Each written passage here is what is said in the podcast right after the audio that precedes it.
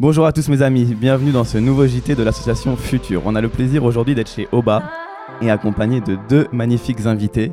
Valérie, donc euh, militante indépendante anti-corrida, et Laurent, représentant France de Eurafood. Et bien sûr, vos super chroniqueurs, MJ, Alban et Harry.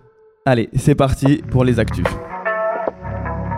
Alors moi j'aimerais vous parler d'une pétition de Proveg qui en fait voudrait des laits végétaux dans les cantines scolaires. Pour l'instant elle a eu à peu près 74 000 signatures mais ce serait important de la signer, on a besoin d'au moins 100 000 signatures. Donc euh, n'hésitez pas, on vous mettra le lien. Donc en fait ce serait dans toutes les cantines scolaires de l'Union européenne avoir des alternatives euh, à base de lait végétal, que ce soit pour les animaux, pour l'environnement, mais aussi pour avoir plus d'inclusion parce qu'il y a aussi des personnes qui sont intolérantes au lactose. Donc ce serait pour vraiment inclure tous les élèves. Il faut rappeler que les laits végétaux sont bons pour la santé, ils sont enrichis en calcium pour certains, ils sont sains, équilibrés. Et pour juste donner un chiffre comme ça, pour montrer à quel point aujourd'hui l'inclusion n'est pas encore euh, très très bien réalisée, il y a 68% de la population mondiale qui est intolérante au lactose, sans parler des personnes végétaliennes. Et pourtant, il n'y a toujours pas d'alternative au lait dans les cantines. Et donc ça, ce serait vraiment pour toute l'Europe? Oui, c'est ça, pour toute l'Union européenne. Donc on, vous mettra le lien pour signer mmh. euh, en commentaire. Ouais, pour envoyer de la force à cette pétition. Alors je vais prendre la suite. Euh, moi pour ma première actu, je vais vous parler de deux livres euh, un peu différents. Donc déjà le célèbre Lucky Luke que je vous montre avec l'Arche de Rantanplan. Alors pourquoi je veux vous en parler Moi spécialement, je, ne suis, pas fan des BD, mais là je l'ai lu de A à Z. c'est parce qu'en fait, dans cette édition, Lucky Luke va croiser Ovid Beard, Beard, je sais pas comment ça se prononce. en fait, c'est un fervent défenseur des animaux, donc il est toujours au Texas. Euh, cet Ovid, il a créé un refuge pour les animaux. Et donc Lucky Luke, euh, il, va, il va un peu séjourner dans ce refuge. Et en fait, il va prendre conscience des traitements qui sont faits aux animaux au Texas. Donc en fait, ce, personnage, Ovid, est inspiré de Henry Berg, qui était un diplomate new-yorkais, qui a été fondateur de la SPA américaine. Et euh, donc, je ne vais pas vous spoiler, mais en gros, il y, y, a un peu tous les sujets qui sont évoqués. Donc la chasse, les élevages, évidemment, la fourrure, etc. Et euh, alors, il y a quand même une partie un peu satirique, c'est-à-dire que dans l'histoire, on parle quand même de, de un peu radicaux, extrémistes. Mais euh, voilà, c'est quand même une, grande avancée parce qu'en plus, à la fin du, livre, il y a une photo justement de ce représentant de la SPA. Donc, c'est vraiment un hommage. Et que, alors juste pour citer une phrase que j'ai trouvé intéressante, c'est qu'à un moment, Lucky Luke dit à Ovid, euh, enfin, les Américains sont, euh, sont pas prêts de lâcher leur steak. En gros, il lui dit ça. Et Ovid lui répond euh, Mais vous, vous avez bien arrêté de fumer. Donc bon, comme quoi, peut-être tout est possible. Donc ça, c'était le premier livre. Et alors le deuxième, dans un registre complètement différent, c'est Les animaux ont-ils des droits de Florence Burga. Donc Florence Burga, c'est une philosophe qui est euh, directrice de recherche à l'INRAE. Et donc en fait, dans, ce petit, dans ce petit livre, elle fait un état des lieux de la condition animale, donc avec les chiffres qu'on connaît, qui sont accablants. Euh, elle fait aussi un état des lieux de la prise en compte du bien-être dans la législation, donc en France, en Europe et à l'international. Et, euh, ce qui est intéressant, c'est ce qu'il faut savoir, c'est que en fait, euh, ces éditions, Doc en poche, place au débat, c'est une commande. Donc c'est vraiment la documentation française qui fait des petits livres comme ça pour parler de questions de société, de débat, et qui a commandé à Florence cet ouvrage sur les animaux et le droit des animaux. Donc ça montre vraiment que c'est une question qui est vraiment en train de se développer. Mmh. Et euh, pour que ça arrive comme ça à la documentation française, je trouve ça vraiment euh, très intéressant. Et du coup, est-ce qu'on a une idée à peu près des pays ou des villes les plus euh, avancées peut-être en droit des animaux? Oui, alors j'ai pas encore lu la fin. J'en suis à plus de la moitié. je pense qu'elle fait un, panel de tout ça, oui. D'ailleurs, Florence a fait une conférence il y a deux semaines sur cette thématique. Voilà, et c'est comme ça que, exactement, organisé par Paz. Mmh. Voilà, donc euh, deux livres à recommander. Ok, super. On passe à, une actu en fait qui a eu lieu et qui malheureusement a toujours lieu. Moi, je voulais vraiment euh, bah, mettre en avant les accidents de chasse qu'il y a eu depuis le début de la saison. Mhm. On est à deux morts et on a une quarantaine d'accidents. C'est absolument incroyable que qu'on puisse encore tolérer ça en France. Euh, voilà, j'ai une ribambelle de, de, petits exemples. Voilà, il y a des balles perdues dans une cabane d'un enfant en Haute-Savoie. Il y a un chien qui a été tué, il avait 10 ans, dans les Pyrénées-Orientales, un chien d'un randonneur. On parle pas d'un chien de, chasseur. Un chasseur tire accidentellement sur une mère, donc euh, une mère et deux enfants qui ont reçu des balles de, de plomb, euh, donc euh, qui ont été aussi accidentés. C'était dans le Beaujolais. Et peut-être que vous avez entendu parler de ce fameux chasseur qui a été ébloui par le soleil. Voilà, un cueilleur de champignons aussi qui a été, qui a été accidenté et un tireur aussi, un chasseur a tué sa femme par accident. Voilà, donc là on est juste au début de la saison. On, rappelle que le début de la saison c'était en septembre, donc ça fait à peine deux mois. Euh, ça va être comme ça jusqu'au mois de mars et chaque année c'est à peu près euh, 8, euh, 8 à 10 morts et des dizaines et des dizaines d'accidents. Voilà, donc je voulais le rappeler. Et pour euh, reprendre justement ce sujet-là, euh, les, les, les chasseurs se vantent depuis plusieurs années qu'en fait le nombre d'accidents ne fait que diminuer. Mais là, c'est vraiment le pire début de saison de chasse de presque toute l'histoire. Donc il faut vraiment continuer de mettre la pression et enfoncer le clou euh, par rapport à ça. Justement, est-ce que c'est parce qu'ils sont plus recensés ou est-ce que c'est vraiment il y en a de plus en plus euh, Non, là, tu, si tu regardes, les, enfin, vous pouvez voir les, les deux, trois dernières semaines, c'est incroyable le nombre d'accidents à chaque week-end. Mm. Et notamment celui il y a deux semaines où c'était, mais on a entendu que ça tout le week-end. Il y avait que des accidents partout en permanence. Et moi, je trouve ça dommage parce que quand on voit le nombre d'accidents et qu'à côté, l'État ne fait rien et que justement, il va favoriser les chasseurs, limite, c'est vraiment nul, quoi, c'est n'importe quoi. C'est pour ça qu'il faut vraiment profiter de toutes ces aberrations là et de tous ces accidents pour vraiment remonter tout ça auprès de vos préfectures ou autres et mettre la pression dans chaque département pour, euh, Ouais. pour continuer à avancer dans le bon sens et arrêter ces, ces pratiques ignobles. Oui, alors petit rappel, ces accidents de chasse sont considérés comme des homicides involontaires. Donc euh, les seules sanctions que ces chasseurs ont eues jusqu'à présent, parce que là maintenant il y a des, euh, aussi des appels en justice, mais les seules, euh, les seules répressions c'était bah, retirer la carte euh, de, de- Permis de chasse. permis de chasse exactement, et puis d'arrêter de chasser pendant euh, X années. Donc voilà, c'est un peu léger quand même hein, pour ce genre de Et, et- et comme tu dis, c'est pas quelque chose qui est en plus de ça définitif. C'est juste un certain temps. Alors moi, il y a L214 qui a fait un classement des villes françaises les plus engagées dans la protection animale. Ça se base sur la charte Une ville pour les animaux qui va un petit peu étudier tout un tas de phénomènes qui touchent la cause animale, que ce soit par exemple les menus végétariens ou végétaliens dans la restauration collective, les campagnes de stérilisation pour les chats errants, les actions de sensibilisation dans la cause animale, etc. Après, ils vont donner une note aux villes. Et il faut savoir que les villes, pour l'instant, qui sont un petit peu engagées, sont vraiment peu nombreuses. Il y en a une quinzaine au total, mais c'est tout. Alors, en première place, on a Grenoble avec 65% des objectifs atteints. Bravo à cette ville. En deuxième place, on a Strasbourg avec 40% des objectifs atteints. Puis en troisième place, Montpellier, 34%. Paris, nous, on est 8e. Lyon, 7e. Et Marseille, ils sont 31e.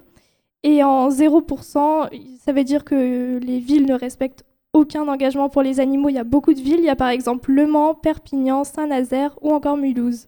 Et Montpellier qui s'était bien placé aussi en interdisant la pêche au vif. Hein. Oui, c'est ça. Ouais. Je pense que ça leur a rapporté des points Ouais, d'ailleurs. J'imagine, ouais. Ça m'inspire une petite info en fait à New York, où à New York, les- c'est euh, 100% des hôpitaux euh, proposent, et sans, sans que ce soit une option, proposent systématiquement des repas végétaliens pour, euh, pour les personnes qui sont internées. Donc, et New York, on rappelle que le maire de New York est vegan, donc euh, c'est quand même une ville qui a vachement avancé sur ce, à ce niveau-là. quoi. Bah, c'est quand même plus simple de soigner les gens avec du végétal. hein. Et c'est- oui, plus sain et plus, plus sain. Plus simple et plus sain. Voilà. Au début, je voulais vous parler de la méga porcherie verticale, euh, mais vous en avez sûrement déjà entendu parler, les 26 Chine. étages euh, construits en Chine, voilà. Donc, euh, je me suis dit, je laisse tomber. Euh, parce qu'hier soir, j'ai vu un film, EO. Je ne sais pas si vous en avez entendu parler. Alors, euh, c'est un film euh, qui a été présenté au Festival de Cannes en mai, sous le titre Ian. J'espère que je le fais bien. Parce qu'en fait, c'est l'onomatopée. Donc, c'est un film euh, italo-polonais. Je vais essayer de dire le nom du réalisateur, Jerzy Skolimowski. Voilà, et donc il a eu un prix au Festival de Cannes. Donc en fait, c'est l'histoire d'un âne depuis qu'on l'a retiré de son cirque, où il était exploité entre guillemets, mais où il avait une relation forte avec euh, la compagne avec qui il faisait un numéro. Et donc on, va suivre son aventure. Donc il va passer par euh, tous les états errance, zoo, euh, ferme de fourrure, élevage équin, bovidé, etc. Et en fait, alors c'est un film qui est un peu expérimental aussi parce qu'on on voit, on ressent les sentiments de l'âne, si je puis dire. Il y a des images très fortes, très puissantes. Il y a très peu de dialogue. Et on voit toute cette pérégrination de cet âne. Alors je vais pas vous spoiler la fin, mais euh, c'est bah, c'est très, très dur à regarder, surtout pour des, des véganes, on va dire. Et euh, donc c'est un peu ambigu parce qu'effectivement au début on se dit euh, mais voilà cet âne on va le sortir de ce cirque. En plus on voit des circassiens qui, qui manifestent et tout. On le sort de cet environnement où au final par rapport à tout ce qui va lui, lui arriver après, bah, il n'était pas si mal que ça. Par contre voilà je vais pas vous dire la fin, mais à la fin on a quand même un message de l'auteur qui dit que ce film est en faveur du droit des animaux et lui-même euh, justement a, vécu avec des ânes etc. Donc euh, je recommande. Il va pas rester à mon avis euh, à l'affiche longtemps parce que ce genre de film ça reste pas longtemps. Mais je trouve ça bien aussi un peu comme comme pour Lucky Luke, c'est-à-dire que ça, démocratise vraiment un sujet, ça, enfin voilà, ça popularise un peu le sujet. Oui, oui, ça peut, ça peut clairement euh, permettre d'ouvrir une porte par rapport à ça, mais c'est vrai que c'est un film ouais, qui est très prenant et euh, assez lourd pour, euh, pour des dur, hein. animalistes et Ouais. antispécistes comme nous. Parce ouais. qu'il y a des vraies images euh, de. Alors je sais pas comment il a obtenu les autorisations pour aller dans cette ferme à fourrure et puis pour aller dans les abattoirs, mais euh, ouais. Alors moi j'ai une autre actu qui a eu lieu euh, en fin octobre à Paris, ça s'appelle le CIAL. Est-ce que vous savez ce que c'est le CIAL Absolument pas. Alors moi je sais, ah, toi tu connais Laurent Moi je connaissais pas en fait, c'est un salon international euh, de l'alimentation. Ça se passe à Paris, c'est chaque année et c'est un salon professionnel, donc euh, B2B. Et, euh, et là c'était assez, incroyable puisque euh, bah, Nicolas Trentero, qui est le directeur général de, cette, de ce salon, qui existe quand même depuis les années 60, euh, il est pas peu fier de, de dire qu'il y a plus du quart euh, des innovations qui sont des innovations 100% végétales. Alors quand on parle d'innovation végétale, ça va être des alternatives à la viande qu'on a l'habitude d'entendre. Mais là, pour, ce, pour le coup, cette année, il y a eu aussi des alternatives euh, de poissons, de de- de- d'autres d'autres aliments carnés, de fromage. Et, euh, et donc voilà, c'est quand même plus de 25% des innovations. Donc euh, c'est quand même une bonne nouvelle et on voit vraiment une vraie évolution. D'ailleurs, je pense qu'on en parlera aussi Et avec vous Laurent. participez à ce genre de salon? Euh, ouais, ouais, on y était. D'accord. Euh, et c'était assez impressionnant de voir. euh, bah, on était dans le hall de la viande. Et du coup, il y avait euh, nous, il y avait La Vie, Apivore, il y avait euh, Redefine Meat, plein de nouveaux acteurs. Et euh, quand on compare avec euh, bah, tous ceux qui font de la viande animale, vraiment, ils sont tous euh, plus de 50 ans, 60 ans, en costume.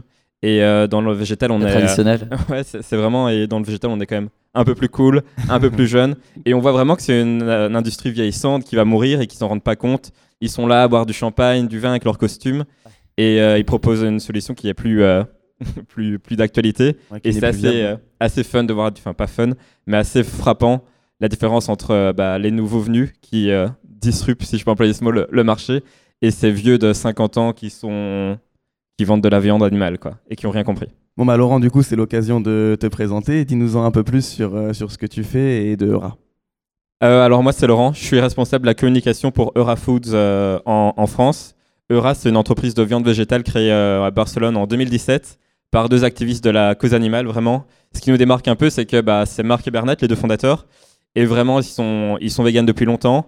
Euh, ils allaient en fait, euh, Marc allait libérer les animaux dans les abattoirs il s'est dit il a eu des problèmes de justice. Il s'est dit euh, comment je vais essayer de faire un truc peut-être un peu plus constructif sans terminer, sans procès, sans tout. Il s'est dit bah, je vais créer une marque de viande végétale. Et ça, c'est vraiment un truc dans notre ADN, je pense. On est assez activiste. Au-delà, évidemment, bah, ça reste une entreprise. hein, il faut toujours faire des bénéfices, évidemment, même si on n'en fait pas là. Mais c'est vraiment un truc qui, qui nous marque, qui est dans notre ADN. Moi, j'ai rejoint parce que j'étais vegan. Lola qui fait la communication avec moi en France aussi. Euh, du coup, voilà, je dirais qu'on est euh, plus qu'évidemment euh, le salaire, où c'est vraiment d'abord, on a rejoint ça pour les animaux euh, ou pour la planète, selon les, les raisons pour chacun. Il n'y a que des bonnes raisons. Et euh, c'est vraiment, euh, voilà. C'est des motivations qui sont détournées de juste quelque chose de personnel, donc c'est toujours très positif. Et j'ai vu qu'il y avait un super partenariat qui avait été fait avec le FC Barcelone féminin là en Espagne. Ah oui, Ah ouais, qui est Eurafood sponsorise euh, l'équipe féminine de Barcelone. Ouais, c'est ça. Bah, au-delà de la cause animale et la, la durabilité, on essaye de prendre un peu parole dans un peu euh, toutes les causes qui nous tiennent à cœur, euh, que ce soit la cause LGBT, de, parfois quand il y y a des... Bon, c'est pas notre cause principale, mais quand il y a des événements qui se passent euh, en Espagne, par exemple, on va prendre la parole dessus, euh, parce que ça tient vraiment à cœur de notre fondateur, ou par exemple bah, le sport féminin. En fait, vraiment, toutes ces industries un peu de David contre Goliath, comme bah, la viande végétale contre la viande animale, ou le sport féminin qui est pas vu à sa juste valeur, Exactement. c'est des, des actions qu'on a envie de soutenir. C'est top, c'est vraiment chouette. Moi, j'avais une question, et ça répond un petit peu à ce que tu viens de dire, puisque je savais pas que, par exemple, le fondateur était justement militant, mais militant en plus dans des actions directes. Euh, mais ma question, c'était surtout par rapport à la communication.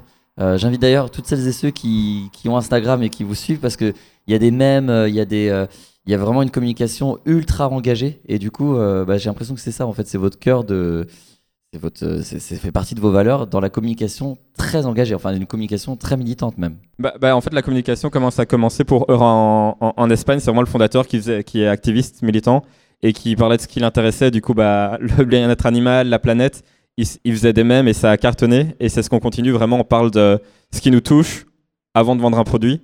Et euh, je crois que c'est ça qui plaît. Et surtout, dans le végétal, il y a tellement d'informations, d'éducation en gros à faire sur euh, le bien-être animal, les animaux, la santé.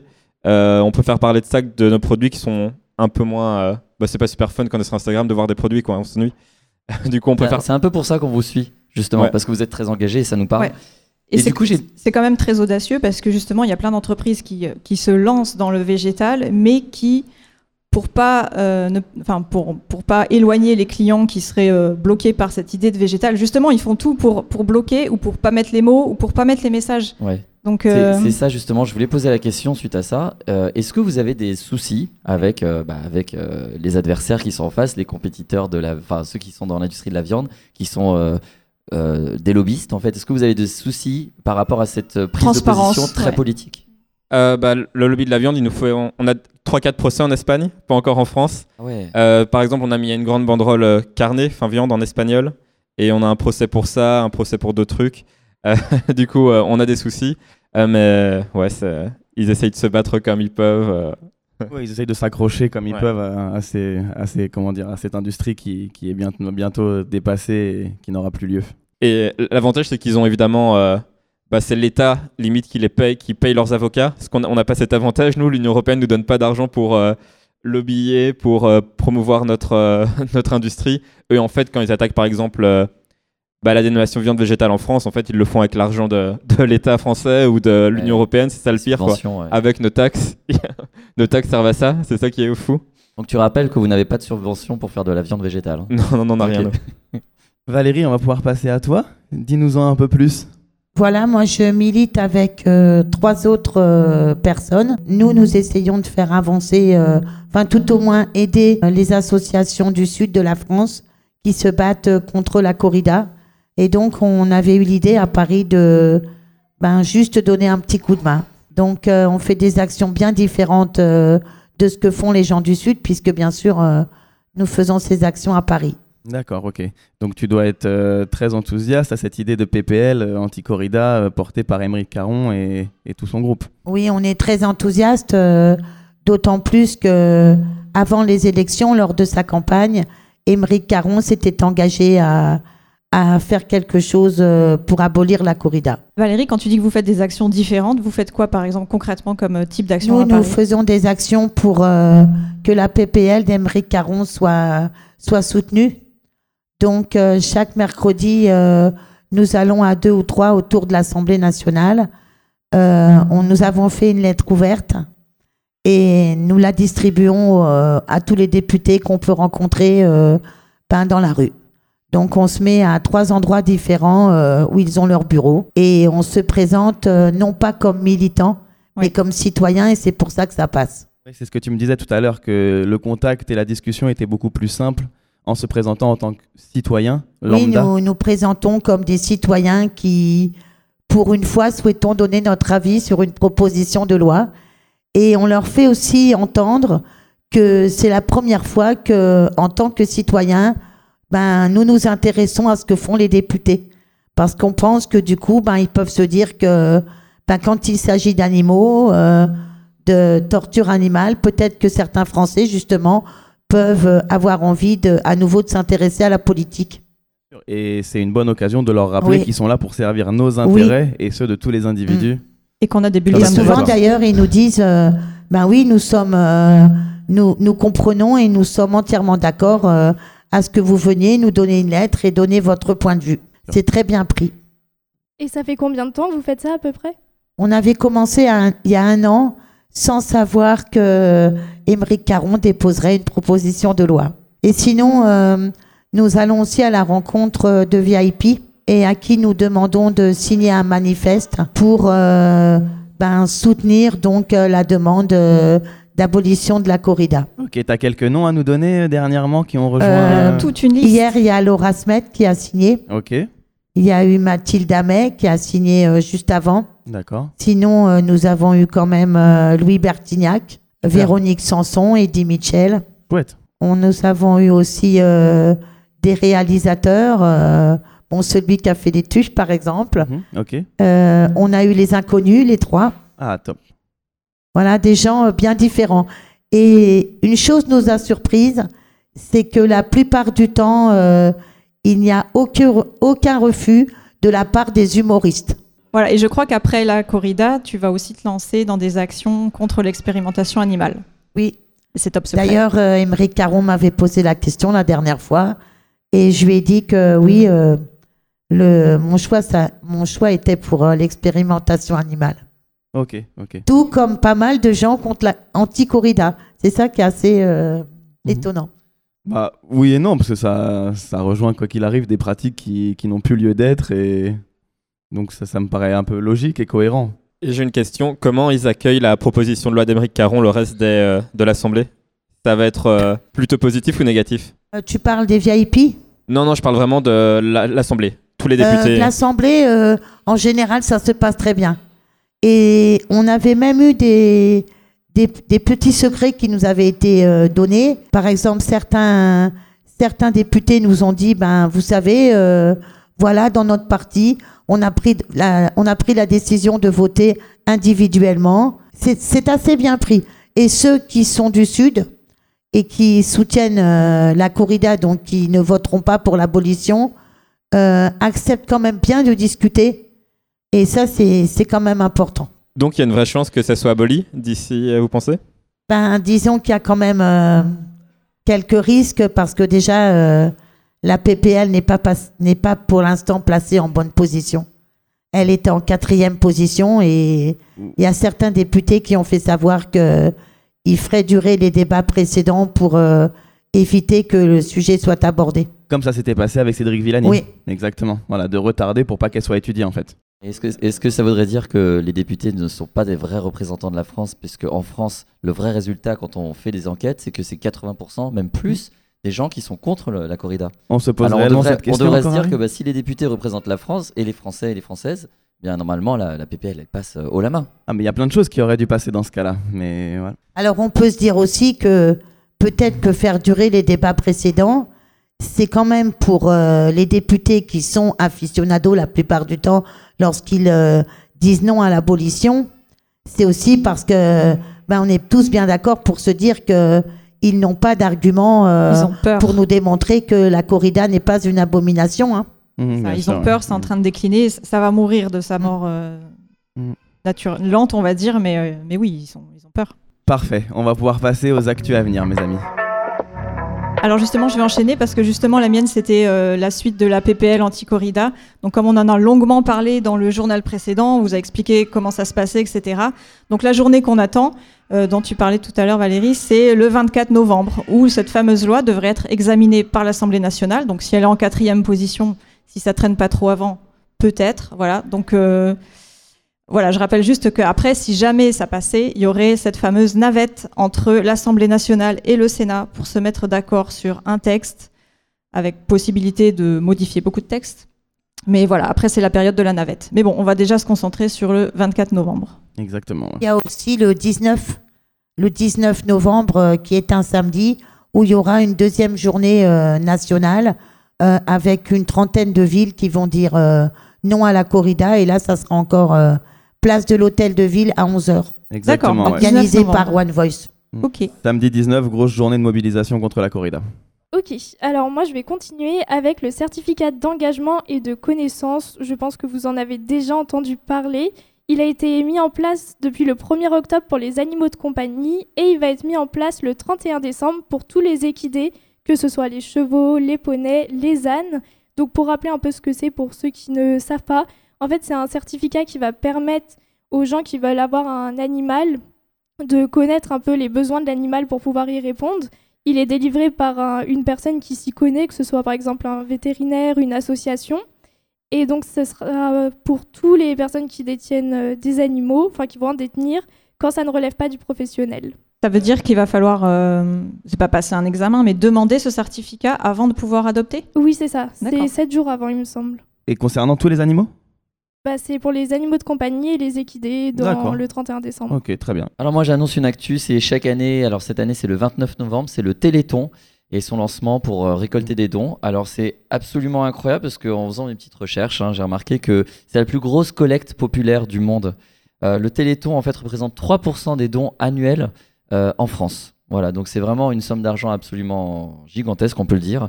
Euh, le Téléthon, alors vous avez vu, hein, chaque année on en reparle, ça finance aussi des tests sur les animaux. Euh, L'année dernière, je sais plus, non, c'était il y a quelques années, on a, on a vu qu'il y avait aussi des tests sur des chiens, notamment les beagles, Mm. notamment les golden retrievers. Et ça qui a un petit peu marqué aussi euh, le, le- le- le- les esprits en fait dans les médias. C'est parce qu'on voilà, on parle des chiens, mais bien sûr, ça finance aussi bah, toutes les tests sur tous les animaux. Donc voilà, c'est une occasion encore bah, de, euh, de faire porter la voix à ceux, que, ceux qui n'en ont pas, euh, de parler des animaux de test euh, voilà, à partir du 29 novembre. Et Soprano, qui était un peu euh, l'image de cet événement-là ces dernières années, euh, quand on lui a appris vraiment tout ce qu'il y avait derrière, du coup, s'est retiré de, de cet événement. Peut-être que ça va être une prochaine campagne euh, d'aller traquer les VIP pour, euh, pour s'engager contre. Sauf que quand on veut faire quelque chose euh, pour euh, dire non au Téléthon, c'est très difficile parce qu'on a quelquefois des familles qui pensent que euh, du coup, euh, nous n'avons pas envie de, Mhm. de voir avancer un traitement pour leurs enfants. Et ça, c'est difficile du coup de Oui, parce faire que. quelque chose. Oui, oui, je pense Ouais. que ça, ce sera, comme tout à l'heure, tu nous en parlais, Amadeus, de stratégie, mais euh, Oui, parce que les méthodes substitutives, Mais tout oui. ça, c'est pas encore dans le. oui, oui, je pense pas que ce soit quelque chose qui, qu'on arrivera à, à faire gagner euh, tout de suite. Oui, c'est un peu plus compliqué que l'alimentation, parce que l'alimentation, on est obligé de- d'informer, de, rééduquer, on va dire, les gens, pour employer un, un terme euh, un peu bizarre, mais rééduquer les gens, en fait, pour dire, bah voilà, l'alimentation, c'est ça l'impact. Eh bien, bah, les médicaments, les soins, tout ça, ça a aussi ça comme impact. Et euh, et il y a des alternatives. Là, on pourra vous inviter à toutes et tous qui nous écoutent euh, à vérifier les alternatives. Il y a des associations, justement, qui informent sur les différentes alternatives. Donc non, on n'est pas du tout, du tout voué à continuer à faire des tests sur les animaux. Euh, bien au contraire, ça ça n'a plus de sens même. On va pouvoir passer aux événements des chroniqueurs. Allez, je commence avec euh, le collectif SIP, Stop à l'impunité des professionnels de l'élevage. On vous en avait déjà parlé dans un journal précédent. En fait, ils font une campagne de pression contre LVMH pour qu'ils s'engagent contre la commercialisation de la fourrure. Donc ça fait un petit moment que ça a commencé. Il y a d'autres événements qui vont venir. On ne donne pas de date précise parce qu'il y a des gens qui les suivent, qui les empêchent d'agir, etc. Mais vous pouvez retrouver toutes les infos sur euh, leur page Facebook. Euh, cette campagne a été lancée initialement par euh, Coalition to Abolish the Fur Trade aux USA et elle a été relayée- par CAFT Europe. Voilà, donc on vous invite à aller sur la page Facebook du collectif SIP pour en savoir plus. Moi, j'aimerais vous parler d'une série antispéciste qui va sortir le 11 novembre sur France Télévisions. Donc, ça s'appelle La fille au cœur de cochon. Et en fait, ça va, faire une... ça va suivre une fille qui prend conscience un peu de la condition animale dans les élevages et qui, face à ça, va vouloir essayer de sauver un cochon d'élevage, Fleur, et elle va être accompagnée d'un autre ado. Et voilà, il se passe tout un tas de petites aventures. Et ce qui est bien, c'est que c'est une réflexion autour de la condition animale et on prend conscience de tout ça dans les médias, donc ça fait avancer la cause, donc ça c'est cool. Et puis on voit pas que l'élevage, on voit aussi la chasse, les delphinariums, les limites de toutes ces pratiques, donc c'est vraiment bien. Et c'est eux vraiment qui se revendiquent comme une série antispéciste? Non, c'est moi. Ils l'ont dit euh, à la... que c'était limite antispéciste. Enfin, Mais comment t'es au courant de ça, toi? ils m'ont envoyé en avant-première. voilà. Mais Donc, du coup, je l'ai regardée et pour moi, elle est antispéciste. Après, voilà. Ce sera à vous de me le dire, juger. mais voilà, ça a été fait. en donc, donc sur la plateforme de France 2. Euh, non, non, sur France le site internet de France Télévisions. Ça ok. va pas passer à la télé, ce sera que sur le site internet. faut y aller doucement quand même. Hein. Oui, mais franchement, déjà, c'est une avancée, c'est bien. Ah oui, c'est Et super. donc, le 11 novembre, il y a 8 épisodes et ils durent environ 30 minutes chacun. Alors moi j'ai une information, un événement qui aura lieu euh, à Madrid. C'est la première fois dans le monde. C'est un salon euh, en professionnel. Je sais pas si tu vois ce que je vais dire. c'est un salon en B2B, donc du professionnel, de fromage vegan. C'est la première fois que ça a lieu dans le monde. Ça s'appelle Salon del Queso Vegano.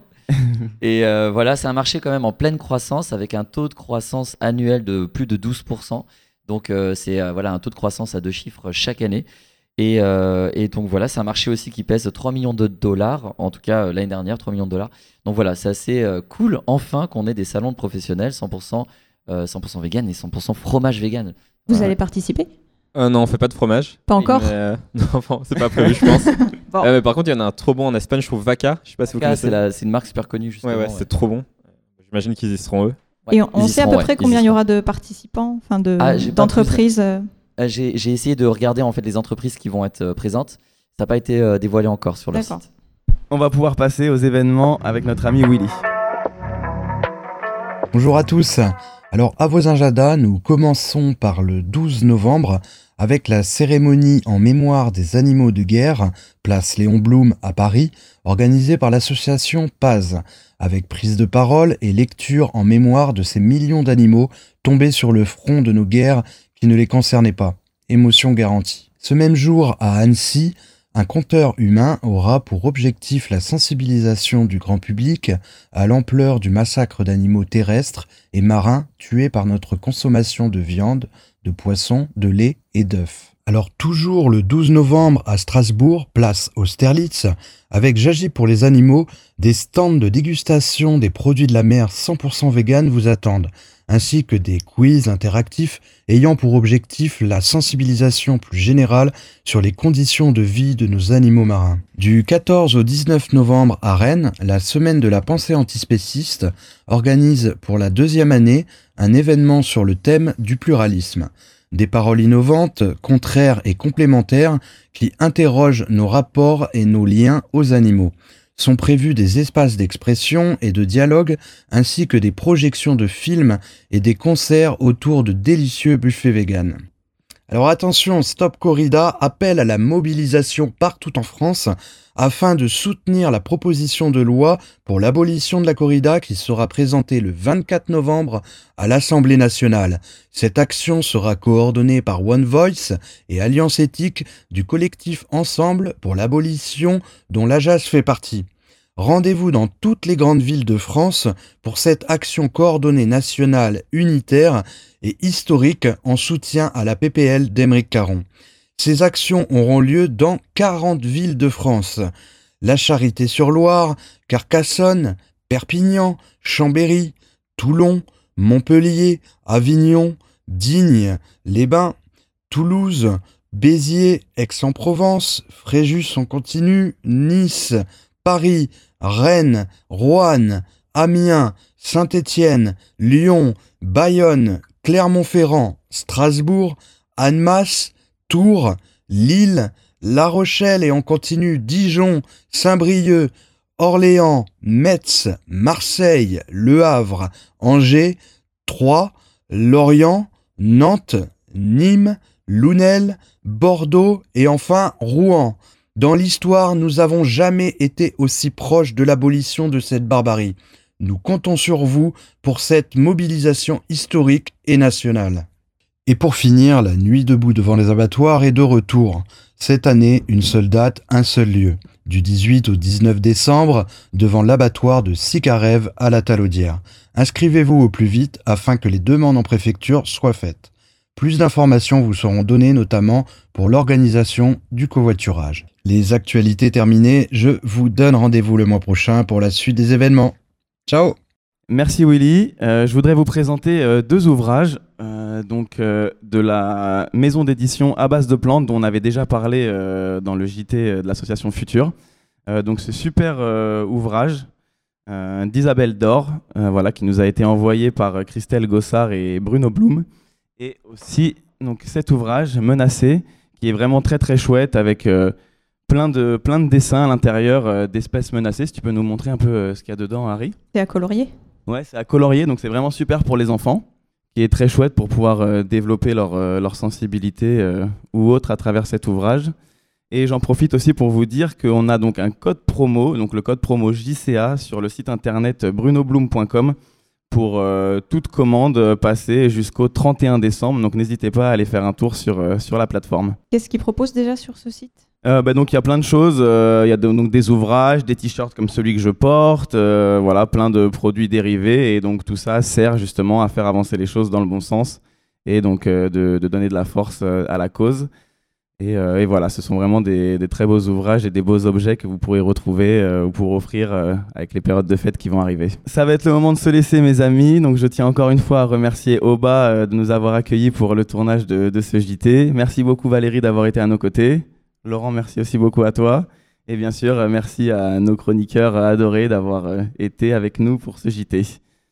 Portez-vous bien, prenez soin de vous et à très bientôt avec l'association Future. Merci, bientôt.